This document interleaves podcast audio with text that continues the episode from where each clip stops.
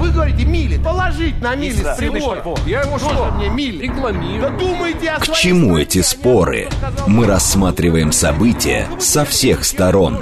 Здесь каждый авторитет и у каждого своя правда.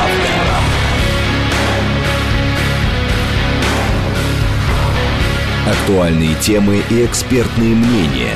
Дискуссии в прямом эфире и голосование в телеграм-канале «Радио говорит МСК». «Своя правда». Программа предназначена для лиц старше 16 лет. Радиостанция «Говорит Москва», понедельник, 30 октября, сейчас 17:07. Меня зовут Юрий Буткин. Здравствуйте. Мы продолжаем обсуждать главные темы этого дня, продолжаем следить за тем, что творится на московских дорогах, и продолжаем работать в прямом эфире. Вы смотрите и слушаете нас либо в Телеграме «Радио говорит МСК», либо на YouTube-канале «Говорит Москва», либо в социальной сети ВКонтакте.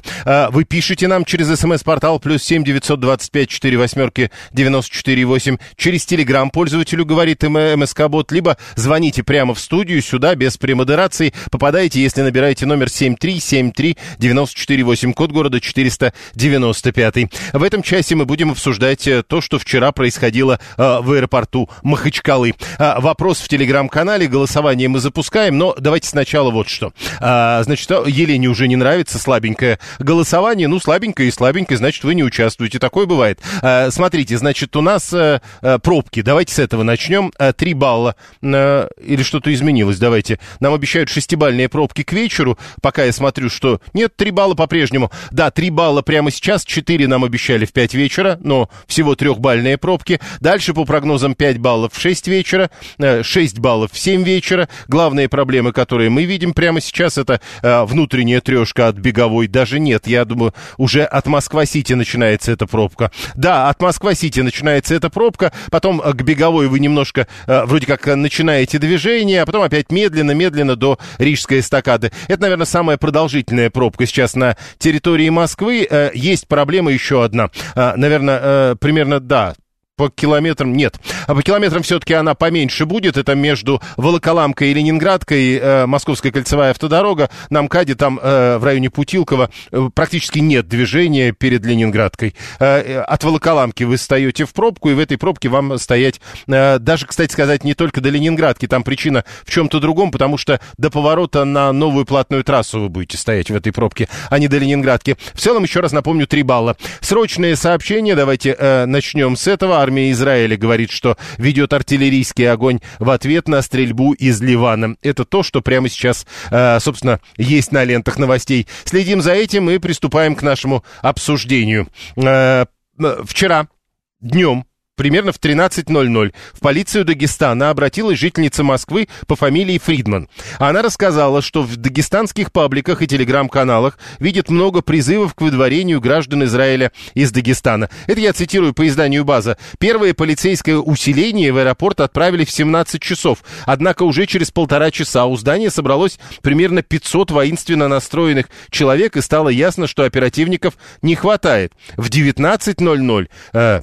Через 2 часа в полиции объявили сбор личного состава и ввели план «Вулкан». В общем, в результате вы все знаете, что было. 20 человек пострадали или около 20 человек. Многие полицейские пострадали. Ну, вот, собственно, об этом мы и будем говорить. И наше голосование, мы уже его запустили. Давайте посмотрим. Сейчас, вот оно. На кого в большей степени вы готовы возлагать вину за произошедшее в аэропорту Махачкалы? На подстрекателей из-за границы. Сегодня многие, вот, например, дагестанский депутат Хамзаев в Государственной Думе говорит о том, что надо срочно запретить ВПН и так запрещенные социальные сети из-за границы, ну и конкретные телеграм-каналы. Первый вариант. Второй вариант – участники погрома. Вот главные, на кого надо возлагать вину. Правоохранительные органы. Вот видите, в 5 часов-то их туда отправили, потом уже много народу, а они только к 7 личный состав собирают. Четвертый вариант. Власти. Плохо все организовали. Пресса и блогеры. Это 5-й вариант. Пишут всякое. И 6-й вариант. У меня нет однозначного ответа. Это наше голосование, которое мы запускаем. Первые 300 человек уже есть. Спасибо всем, кто приняли участие. Присоединяйтесь. Владимир Джабаров к нам присоединяется из Совета Федерации. Он первый заместитель председателя комитета по международным делам. Владимир Михайлович, здравствуйте. Здравствуйте. С вашей точки зрения, на кого в большей степени надо возлагать вину за то, что вчера произошло? Я думаю, то, что произошло вчера, все-таки имеет корни, уходящие за рубеж. Однозначно. Потому что у нас ничего не предвещало подобного развития событий. Десятки лет, если не больше, я уже современную Россию. Мы живем в мире согласии с людьми разных конфессий, вероисповеданий, национальностей. У нас точно никогда разногласий нет. Понятно, что здесь приложили руку западные эмиссары, западные спецслужбы. Но я бы не это хотел отметить. Я хотел отметить, что главное, чтобы наказание было неминуемо. Ведь если власть показывает слабость, если власть начинает медлить и задерживает, а потом отпускает, вот это плохо. Власть должна провести максимально жесткой и сильной.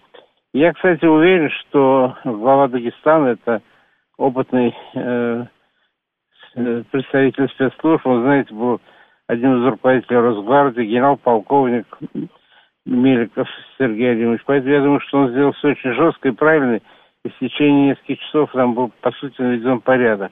Погодите, вот. Владимир Михайлович, но все-таки, ведь там в субботу уже были акции из-за слухов, что там в одном из отелей живут беженцы из Израиля. И Меликов написал, как раз молодцы правоохранители, все, что это сделали. А потом все повторилось уже в аэропорту. Вы хотите сказать, что власть в чем-то вина власти? Я думаю, что я не согласен, что власть работала плохо. Вы знаете, легко говорить нам, всем диванным экспертам, которые далеко сидим, а когда происходят события молниеносные, там же мгновенно все распространяется. Тем более век социальных сетей, телеграм-каналов. Это передается очень быстро по цепочкам. Я думаю, что самое главное, чтобы опять-таки были задержаны, арестованы, преданы суду все зачинщики этих беспорядков.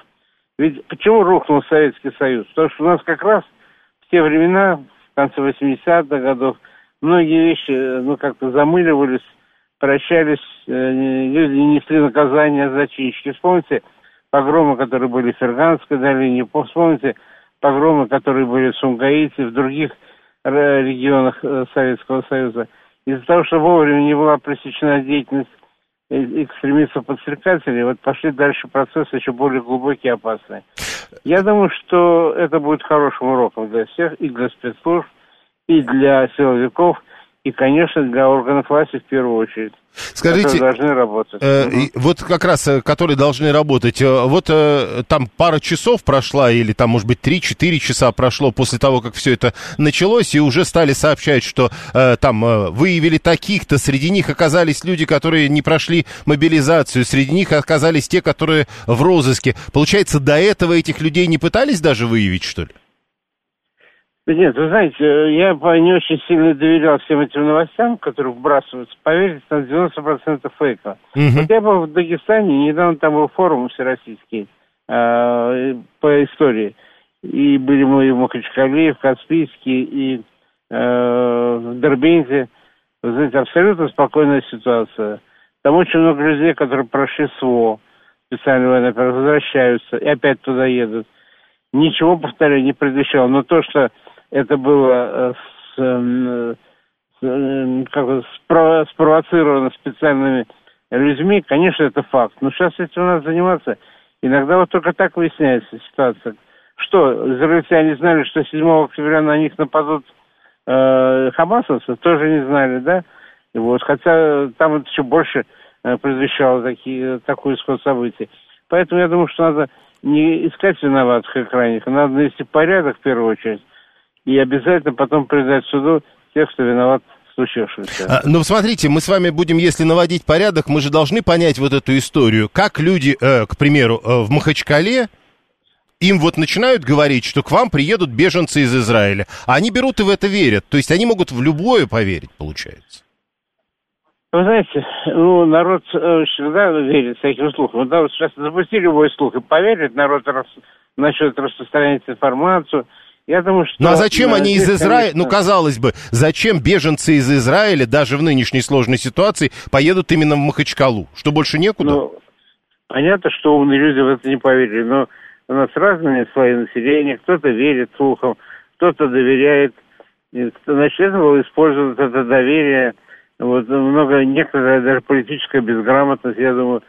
И не случайно была встреча буквально накануне президента с главами духовенств, всех ветвей духовенства нашего.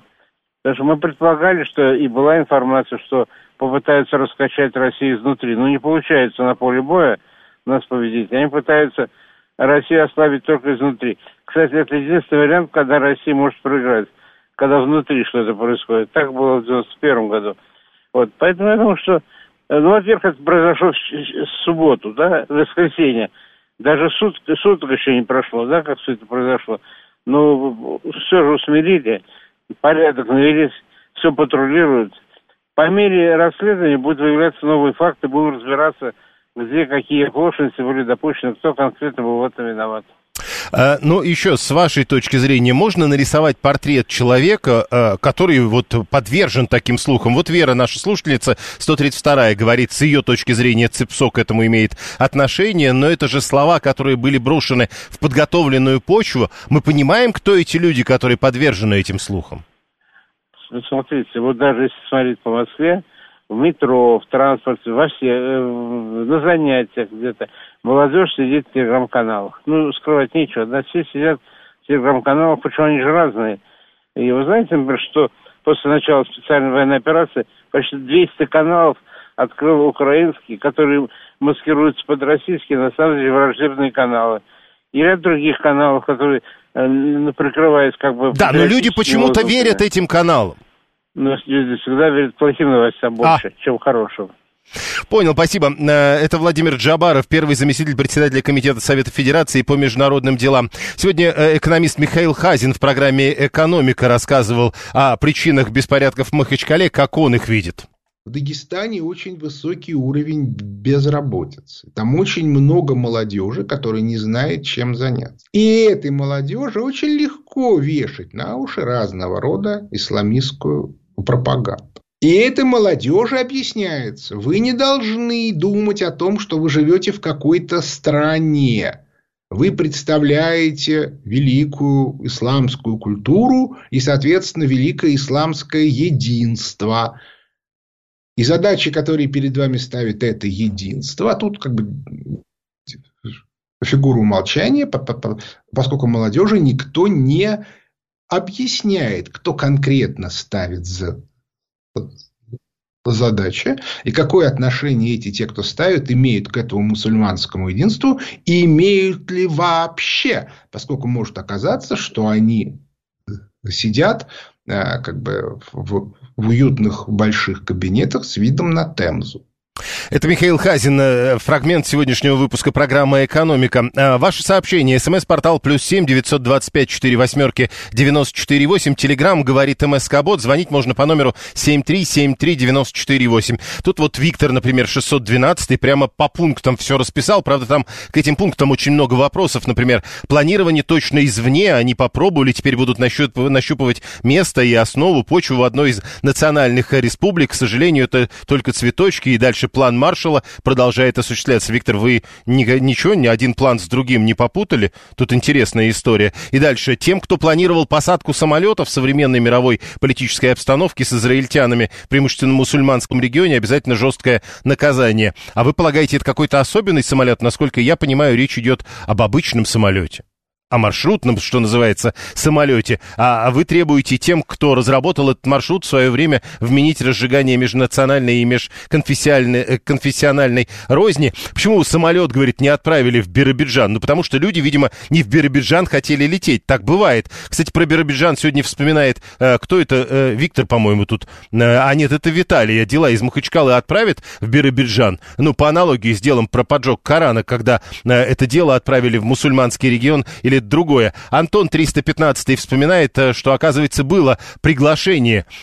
Хотите переехать в Россию? Предлагаем рассмотреть Дагестан. С 22 октября Русский дом в Израиле якобы объявил, что 26 октября будет онлайн-встреча с волонтерами проекта «Путь домой» о переселении в регион. Будут рассказывать власти республики. Антон, во всяком случае, присылает скан вот этой истории. Опасной ситуацию называет Вера, 132 32-я. Григорий рассказывает, что в Дербенте был буквально в сентябре, и там, говорит, синагога есть. Ну вот теперь ее охраняют. В Советском Союзе, пишет 357-й, соцсетей не было, а случаи все равно были. Сергей 424-й пишет, что и психика людей сейчас и так напряжена. Общество измотано военными действиями на Украине, как он пишет, и любая провокация может оказаться взрывоопасной. Сергей Старовойтов, политолог и руководитель клуба регионов, к нам присоединяется. Сергей Игоревич, здравствуйте.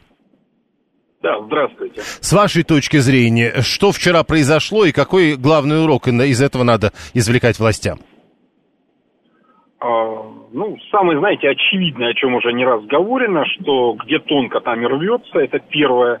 А второе, что нельзя доверять успокаивающим дутым отчетам с мест и фальсифицированной социологии. Мы понимаем, что ситуацию в регионах регулярно замеряют, контролируют, общаются с местными властями по поводу того, как на самом деле все обстоит. Но вот мы видим, что за успокоительными отчетами, за заявлениями о межнациональном мире, согласии и всеобщем благополучии скрывалась вот такой нарыв, который прорвался совершенно в неожиданное время и место. А вот этот нарыв и то, как с ним работали правоохранительные органы, разве это не проблема? Ну, слушайте, ну, конечно, проблема. Вялость наших правоохранительных органов во время подобного рода ситуации, она, конечно, удивляет и несколько обескураживает. Я понимаю, что работали на месте национальные кадры, и так как в Дагестане все достаточно семейственно, да, то страшно было обидеть, видимо, каких-то там близких себе людей, родственников, друзей и родственников. Но, в конце концов, вот такой полный паралич власти, который мы наблюдали, и силовиков, и региональной власти, ну, еще раз повторюсь, конечно, обескураживает. Так, а еще одна история. Вот, например, 639-й пишет, заявляет, что 1200 человек, откуда-то цифра у него именно такая, скоординированный каким-то небольшим блогом с 1000 подписчиков, это декларация беспомощности. Вот когда сейчас говорят о том, что вот надо этот телеграм-канал, не будем упоминать, как он называется, закрыть, да, и ситуация наладится. Это не попытка подмены одной причины другой? Ну, конечно, да, потому что, нельзя с больной головы на здоровую перекладывать. Ну, закроют они один канал, появится 10 других, да. Невозможно в стране закрыть все социальные сети, невозможно перекрыть все каналы коммуникации. А вот вопрос, почему мы слабо противодействуем этому, почему появились вот эти 1500 человек, которые своими ногами дошли в аэропорт и начали разбивать там витрины и пугать людей. Вот это же главный вопрос-то. Откуда у этих молодых людей появилась такая уверенность в собственной безнаказанности? Кто в них... У них всех происходит. Давайте понимать, что любые протесты... Извините, пожалуйста, обратите внимание, что социологи это знают, что на одного человека, который пришел на митинг протеста, приходится 10 человек, сочувствующих ему, просто которые не готовы к активности. Поэтому, конечно, число людей, которые, так скажем, сочувствовали вот тому, что происходило вчера в Дагестане, конечно, больше, чем количество участников. Но скажите, все-таки у вас есть объяснение того, почему люди верят в любые слухи? Ну, то есть, понятно, что вот сейчас присылают, можно переехать из Израиля в Дагестан, но представить себе, что из Израиля поедут именно в Дагестан, можно, скажем так, не в первую очередь, как минимум. Но люди верят, что израильтяне возвращаются и бегут в Дагестан. Почему? Понимаете, в обществе выросли радикальные настроения и в целом готовность к погромам во всех смыслах.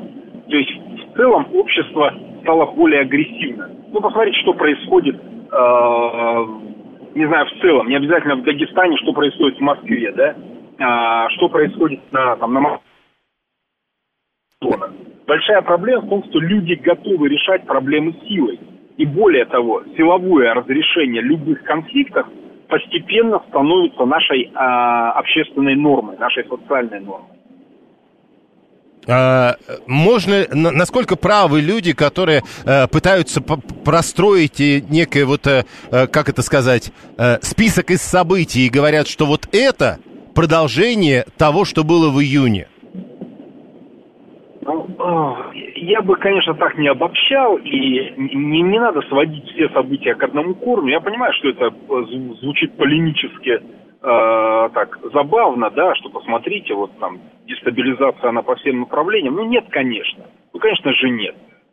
Слушайте, ну, Дагестан традиционно, скажем так, слабо был подвержен федеральным задачам. Они бунтовали против ковида, высказывались против вышек с 5G сотовыми сетями, скажем, против мобилизации, там были определенные волнения.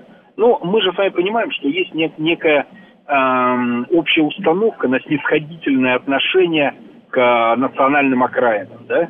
Ну, то есть считается, что вот эти люди настолько самобытны, что нужно им позволять вот такие национальные, так скажем, особенности поведения реализовывать.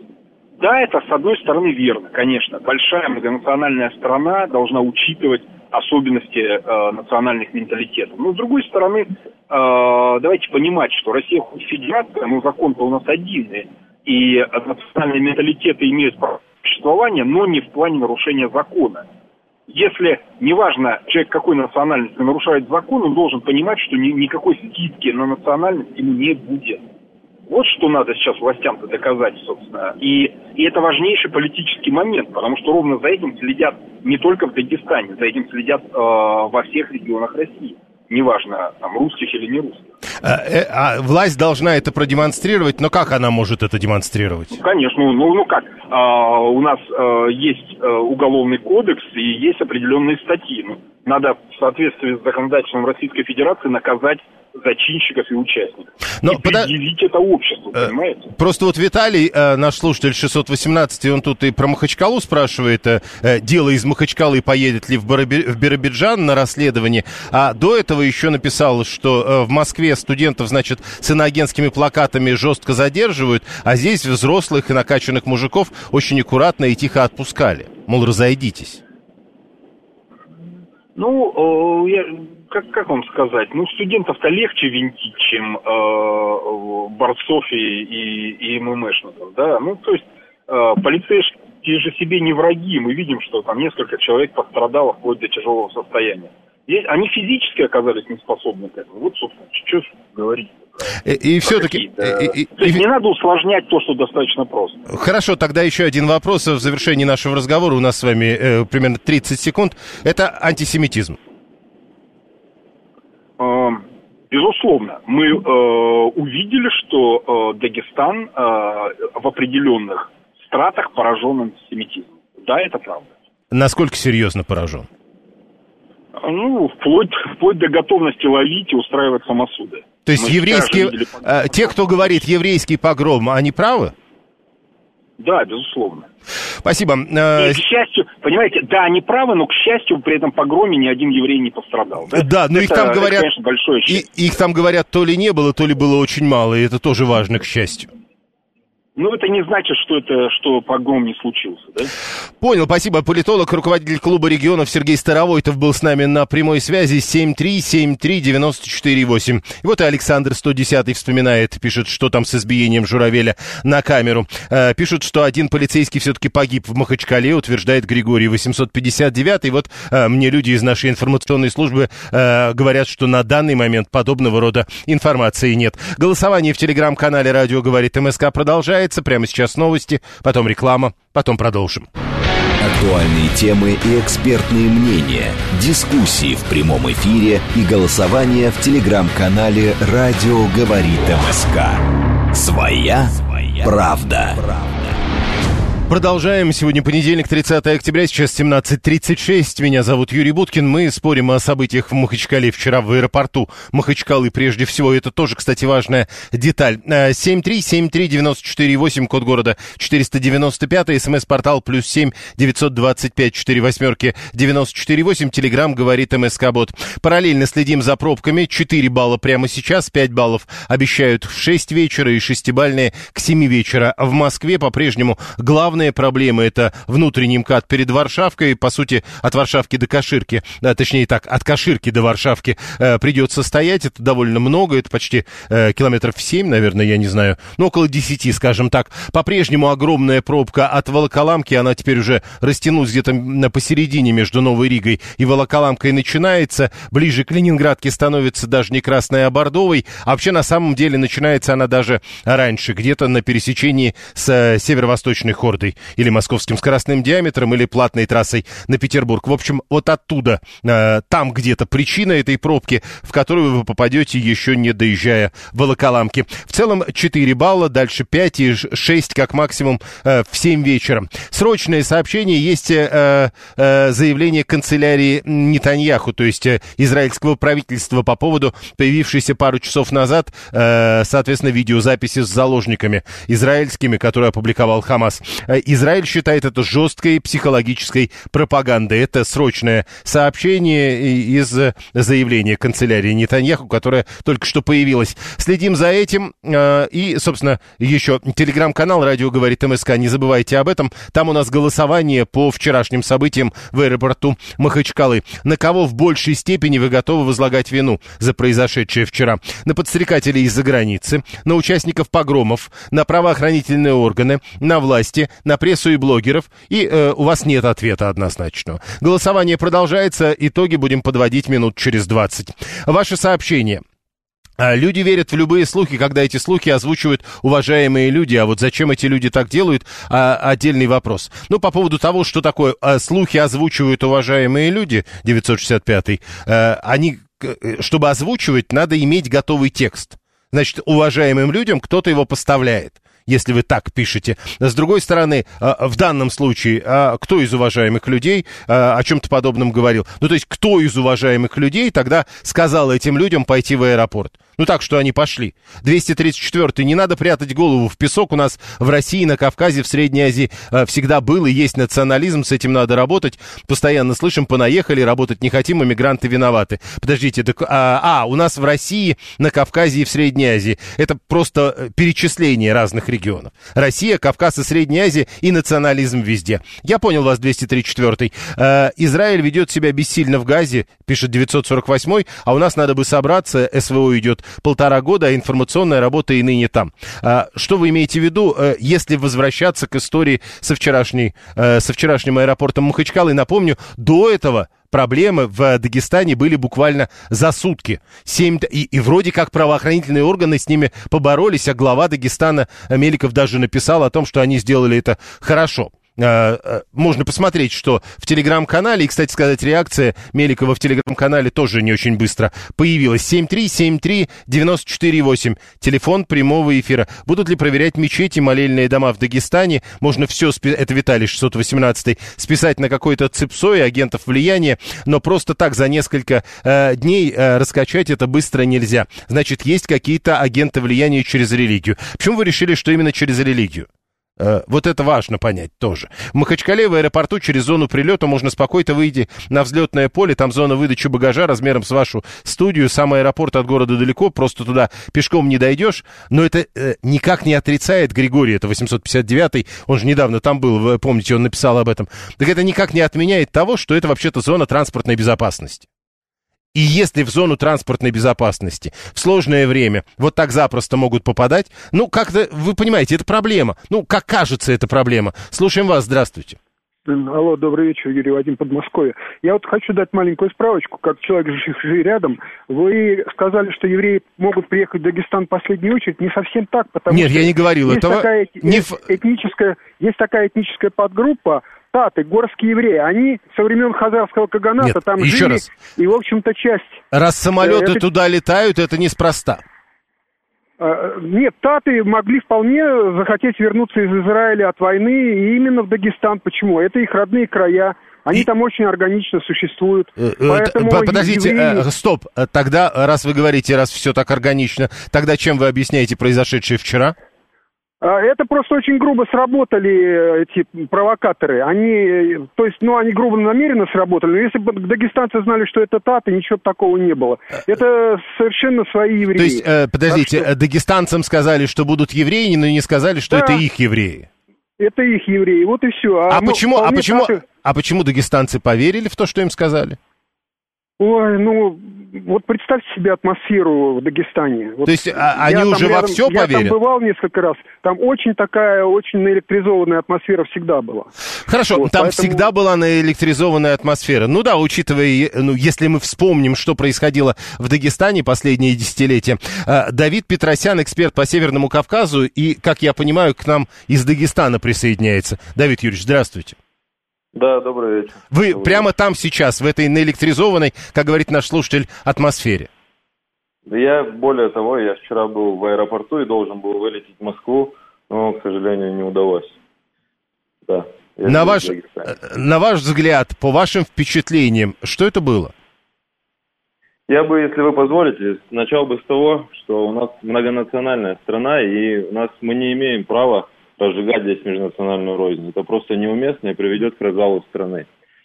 Все уже давно поняли, что нас невозможно победить снаружи, на поле боя, но нас очень легко победить изнутри, разжигая межнациональную и межконфессиональную рознь внутри страны. И я твердо убежден, что всякий, кто внутри страны разжигает межнациональную рознь, должен понести суровое, неотвратимое наказание.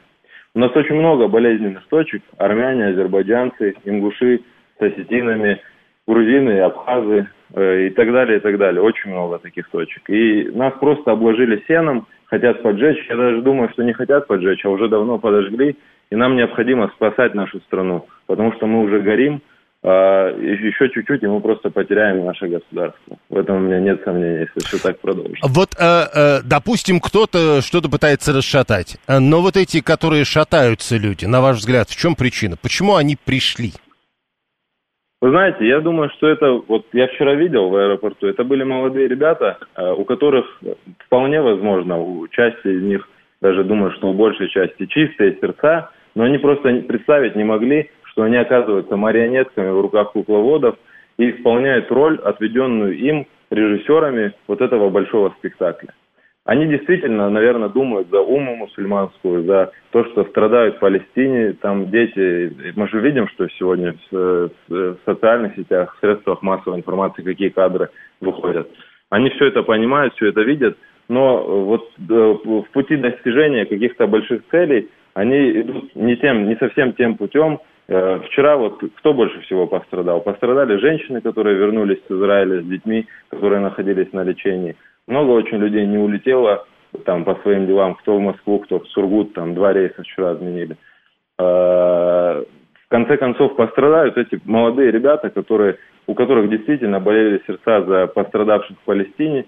Ну, из-за того, что механизмы они выбрали абсолютно не те, которые должны были быть, они, скорее всего, будут преследоваться по закону. Нет, ну вот смотрите, вот. То есть, с одной стороны, значит, есть некие провокаторы, с другой стороны, есть люди, которые на эти провокации ведутся. Потом, дальше мы говорим о правоохранительных органах, которые должны эти провокации пресекать в корне. Судя по всему, этого не делается. Ну, тяжело сказать. Это, наверное, больше вопрос... Ну, вы же видели. Ну, я видел, конечно, Я видел, что вчера было огромное количество сотрудников правоохранительных органов, которые защищали взлетно-посадочную полосу, всеми силами пытались остановить события, которые там вчера разворачивались. Я не могу сказать, что виноваты сотрудники правоохранительных органов, потому что они действительно старались максимально корректно эту всю историю тушить, потому что понятно всем было, что если кого-то грубо начнут задерживать, то, скорее всего, конфликт приобретет еще более высокий уровень. Ну, вот смотрите, значит, у вас получается, только провокаторы и виноваты. Значит, парни, которые пришли туда, они, может, не все поняли. Правоохранители вроде как нормально работали, тоже молодцы. И что тогда? А как решать эту проблему? Я даже конкретно могу сказать, кто виноват. Конкретно могу сказать. Так. Есть огромное количество пабликов в Телеграме, вот это «Утро Дагестана» и аффилированные с ним структуры, которые открыто... Давайте не будем называть, во всяком случае, ну не стоит этого делать. Основная цель их – это развалить нашу с вами страну. Вот. То есть, погодите, с вашей точки зрения, некие телеграм-каналы могут развалить великую страну? Конечно. Ну, развалить они могут по причине того, что мы на это все поведемся, Ну, заказчики, это все истории. Так, мы здесь, ну, подождите, они где-то в другом месте, а мы здесь сделать ничего не можем, чтобы не повестись на это? Мы должны закрывать эти телеграм-каналы, максимально вводить наши телеграм-каналы, которые работают на правильную позицию, на позицию сохранения нашего государства. Но вы же знаете, что еще телеграмма не было, а слухи все равно расходились. Этим не решишь проблему? Ну, вы же понимаете, что сегодня информационная вот эта власть, она очень сильная, и телеграм-каналы далеко не последнее место занимают в конъюнктуре вот этой политики. Хорошо. Вопросы от наших слушателей, если можно, Давид. Анна, можно честно сказать, что это еврейский погром? Еврейский погром? Не совсем понял вопрос. Ну, вот то, что произошло вчера, можно называть еврейским погромом? Нет, нельзя так называть. Почему? Потому что я против всякого разжигания какой-то межнациональной розни. Я просто считаю неуместным называть, окрашивать какой-то межнациональной окрасью то, что происходит здесь, в стране. И как минимум стараться делать так, чтобы этого всего не повторялось, не провоцировать. Хорошо, тогда 630-й. Вот вы говорите, что правоохранители не хотели действовать грубо, но это же федеральный аэропорт, который на их глазах захватывают. Вы же понимаете, что когда происходят какие-то события, необходимо осознавать, да, к чему может привести задержания какие-то грубые, погромы, стрельба и все остальное. Это же надо отходить от меньшего к большему, да, то есть если есть вероятность каких-то меньших ущербов, надо непременно пользоваться этой возможностью и не разжигать еще больше конфликтов. Поэтому сотрудники правоохранительных органов работали вчера корректно. Так, еще Виталий продолжает свою тему, он уже ретранслировал этот вопрос одному из предыдущих спикеров. Почему парней, которые пришли в зону аэропорта и нарушили правила, нельзя жестко задерживать, если, к примеру, в Москве студентов либерального толка задерживают и ничего? В Москве студентов либерального толка надо задерживать еще более грубо, чем их задерживали. Почему? Потому что мы неоднократно видели, какую идеологию они поддерживают, выходят систематически на эти митинги, на эти мероприятия. А ребята, которые вышли вчера, не говорю про всех, но думаю, что большая часть из них были просто обманутыми, и их необходимо выводить из этого состояния, объяснять им, что они стали всего лишь марионетками в руках кукловодов, и необходимо, с ними просто проводить профилактическую работу. Тогда еще одно, Алла, в итоге ведь вроде как правоохранители справились. Почему они ничего не делали с самого начала, на ваш взгляд? Почему же ничего не делали? Делали. Были дороги, были перекрыты. То есть я шел примерно 3 или 4 километра. Это когда вы еще на самолет шли? Это когда вы еще надеялись улететь? Да. Соответственно, может быть, просто не совсем своевременно. Это надо было сделать раньше, когда так много людей уже не находились на территории аэропорта. Это надо было сделать раньше, здесь однозначно.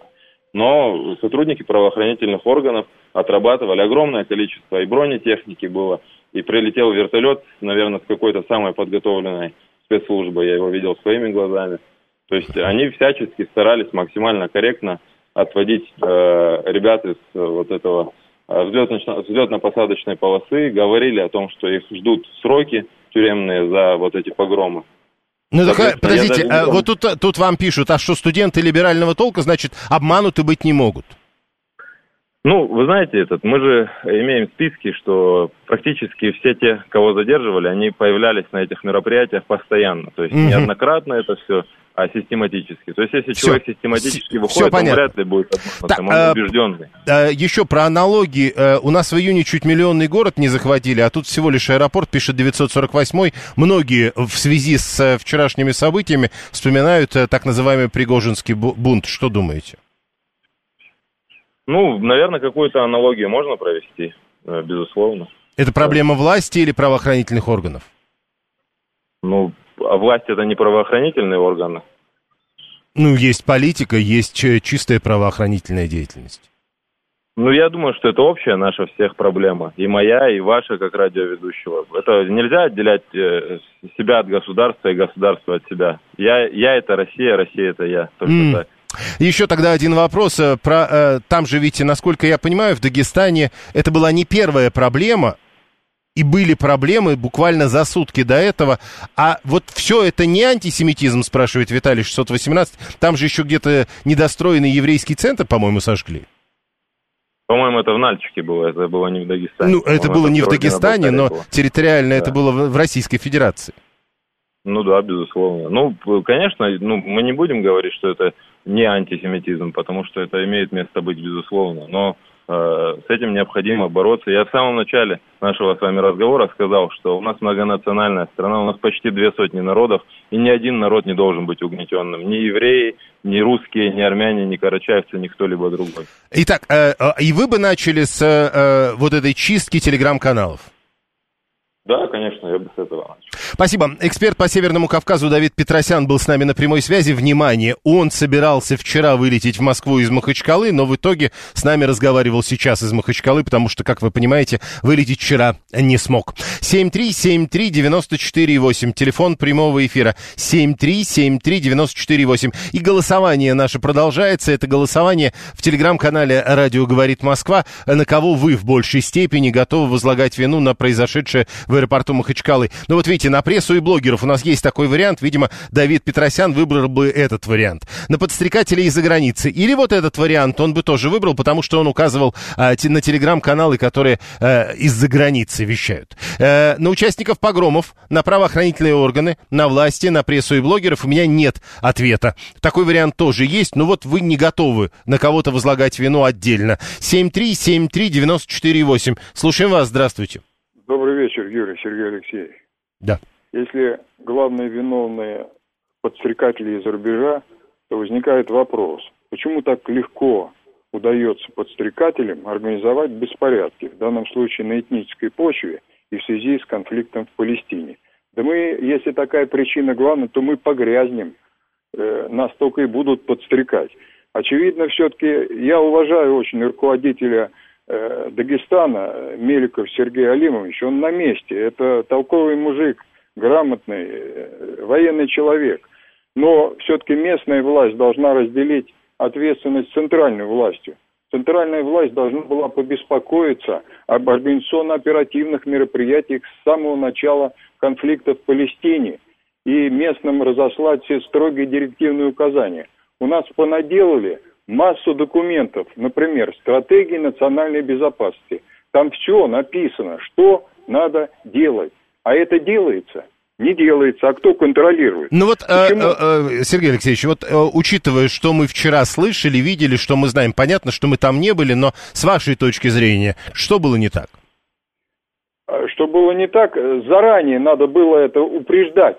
То есть все дело, что никто не вел работу. Не, подождите, тех, вот, Сергей Алексеевич, вот давайте я все-таки вернусь к хронологии по базе. Вот, значит, вчера в 13:00 в полицию Дагестана обращается жительница Москвы, рассказывает про эти паблики, про телеграм-каналы, что видит много призывов. И дальше что надо было делать?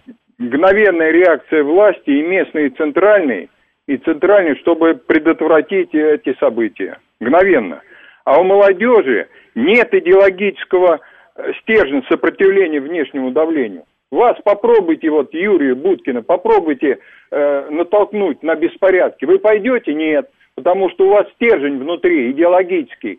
Вам это не то, что не нужно. Вы даже об этом думать не думаете. Сергей Алексеевич, у нас возраст другой. Это тоже важно. Нет, возрастом не надо объяснять. Ну, хорошо. Договорились. 7-3. Не будем объяснять все возрастом. Слушаем вас. Здравствуйте. Да, здравствуйте, Юрий. Относительно вот этого голосования я голосую. Конечно, участников погромов. Ну, что там за детский сад? Там какой-то из-за рубежа там начинается. Значит, еще, вот знаете... Не, подождите, вот этой... а вот давайте, раз вы голосуете про участников... Это молодые люди, как правило. Они действительно могут чего-то не понимать. Им чего-то не объяснили. Ну, я не знаю, если человек, так сказать, бегает там, хочет кого-то там паспорта проверять, это он все понимает. К самолету он бежит, он понимает. А как вы взяли там, привезли в этот изолятор? То есть вы полагаете, что в этом возрасте, конечно, уже понимают, что в аэропорт бежать... Ну, там я видел, все как... Какие там несколько там было, там, может быть, с виду 17, а так там основная масса это 23, там, 28. Хорошо, 29. Как сделать так, чтобы они не бегали по аэропорту к самолету? Когда, чтобы так не бегали, ну, сейчас мы никак это уже не сделаем, потому что колесо завершено. Я хотел немножко о другом сказать. Вот дагестанцы, они могут, так сказать, протестовать. Я считаю, что русским нужно быстро создать русскую автономную республику, да. И вот опять начинается эта история. Что такое автономная республика Российской Федерации? Вообще-то. Как вы ее будете делать? Вот мы опять сейчас будем сталкиваться с историей, у нас не нарисованы границы, то есть усугубляете так имеющиеся проблемы. Вы этого хотите? 7373948. Слушаем вас, здравствуйте. Я бы хотел по теме, да. Геннадий Пуска, смотрите, ну тут виновата власть, я так считаю, да? Потому что, во-первых, никакой, ну то есть, понимаете, темные люди, и, то есть, вот, ну, знаете, когда человек не сильно, ну, не то, что образован, да, как бы есть у него там... Слушайте, это вот, подождите, это вот сейчас как с предыдущим слушателем, который предлагал русскую автономную область создать, то тут же и у вас темные люди. А где написано на человеке, что он темный? Да не написано. Есть. Ну, а как? Ну вы же говорите. Да, смотрите, чем меньше у людей каких-то других интересов, да, то есть, вот, да, чем меньше у них... Чем ниже уровень жизни, тем более легче они поднимаются конкретно на это, да? Но это как бы, это вот рабов поднять, ну вот кинь клич, что кто-то виноват, только не власть, да, просто направили в нужное русло, вот и все. Скажите, все-таки, а вы не раб? Слушайте, тоже в своем роде раб, да? Тут. Ну тогда понятно, тогда хотя бы понятно, спасибо. Местные власти согласовывали свои действия с Кремлем. Выстроена совершенно нерабочая властная вертикаль. Если Верховный на прямых линиях решает вопросы строительства мостов в регионах, о чем тут говорить? Это мнение 561-го. Меня бесит другое. Ладно, телеграм-каналы, но люди, которые это пересылают в свои каналы, не понимает 81-й. Марина напоминает, что 3 раза уже героя, ну там, по-моему, не 3 раза, но награждали как-то за избиение журавеля. Дагестанцы пишут тоже за ислам, тоже действуют не по закону, но их осуждают. Тут получаются какие-то двойные стандарты. Сергей из Люблина пишет, что с его точки зрения власть становится виртуальной, интернет правит миром, нужно отрубить интернет и продолжать жить спокойно. Интересно, как это будет работать. Заметьте, что с интернетом еще много что работает, еще много от чего придется отказываться, поэтому жить спокойно получится вряд ли. Как сделать, чтобы не повторялось? Ответ простой, пишет 158-й. Давным-давно ответ такой. Профилактика. Наказание – важнейший элемент профилактики. Неотвратимость наказания приводит к тому, что человек уже лет 10 может подумать, прежде чем куда-то побежать и что-то погромить. У нас был вопрос, который мы вам задали. Мы спросили, на кого в большей степени вы возлагаете или готовы возлагать вину за произошедшее в аэропорту Махачкалы. Самый популярный ответ — на участников погромов. Так сказали 37% нашего голосования. Второй по популярности ответ — власти. Этот вариант выбрал 21%. Потом подстрекатели из-за границы — 14%. Потом правоохранительные органы — 12%. Потом 10% тех, у кого нет ответа. И самый непопулярный ответ — пресса и блогеры. Всего доброго.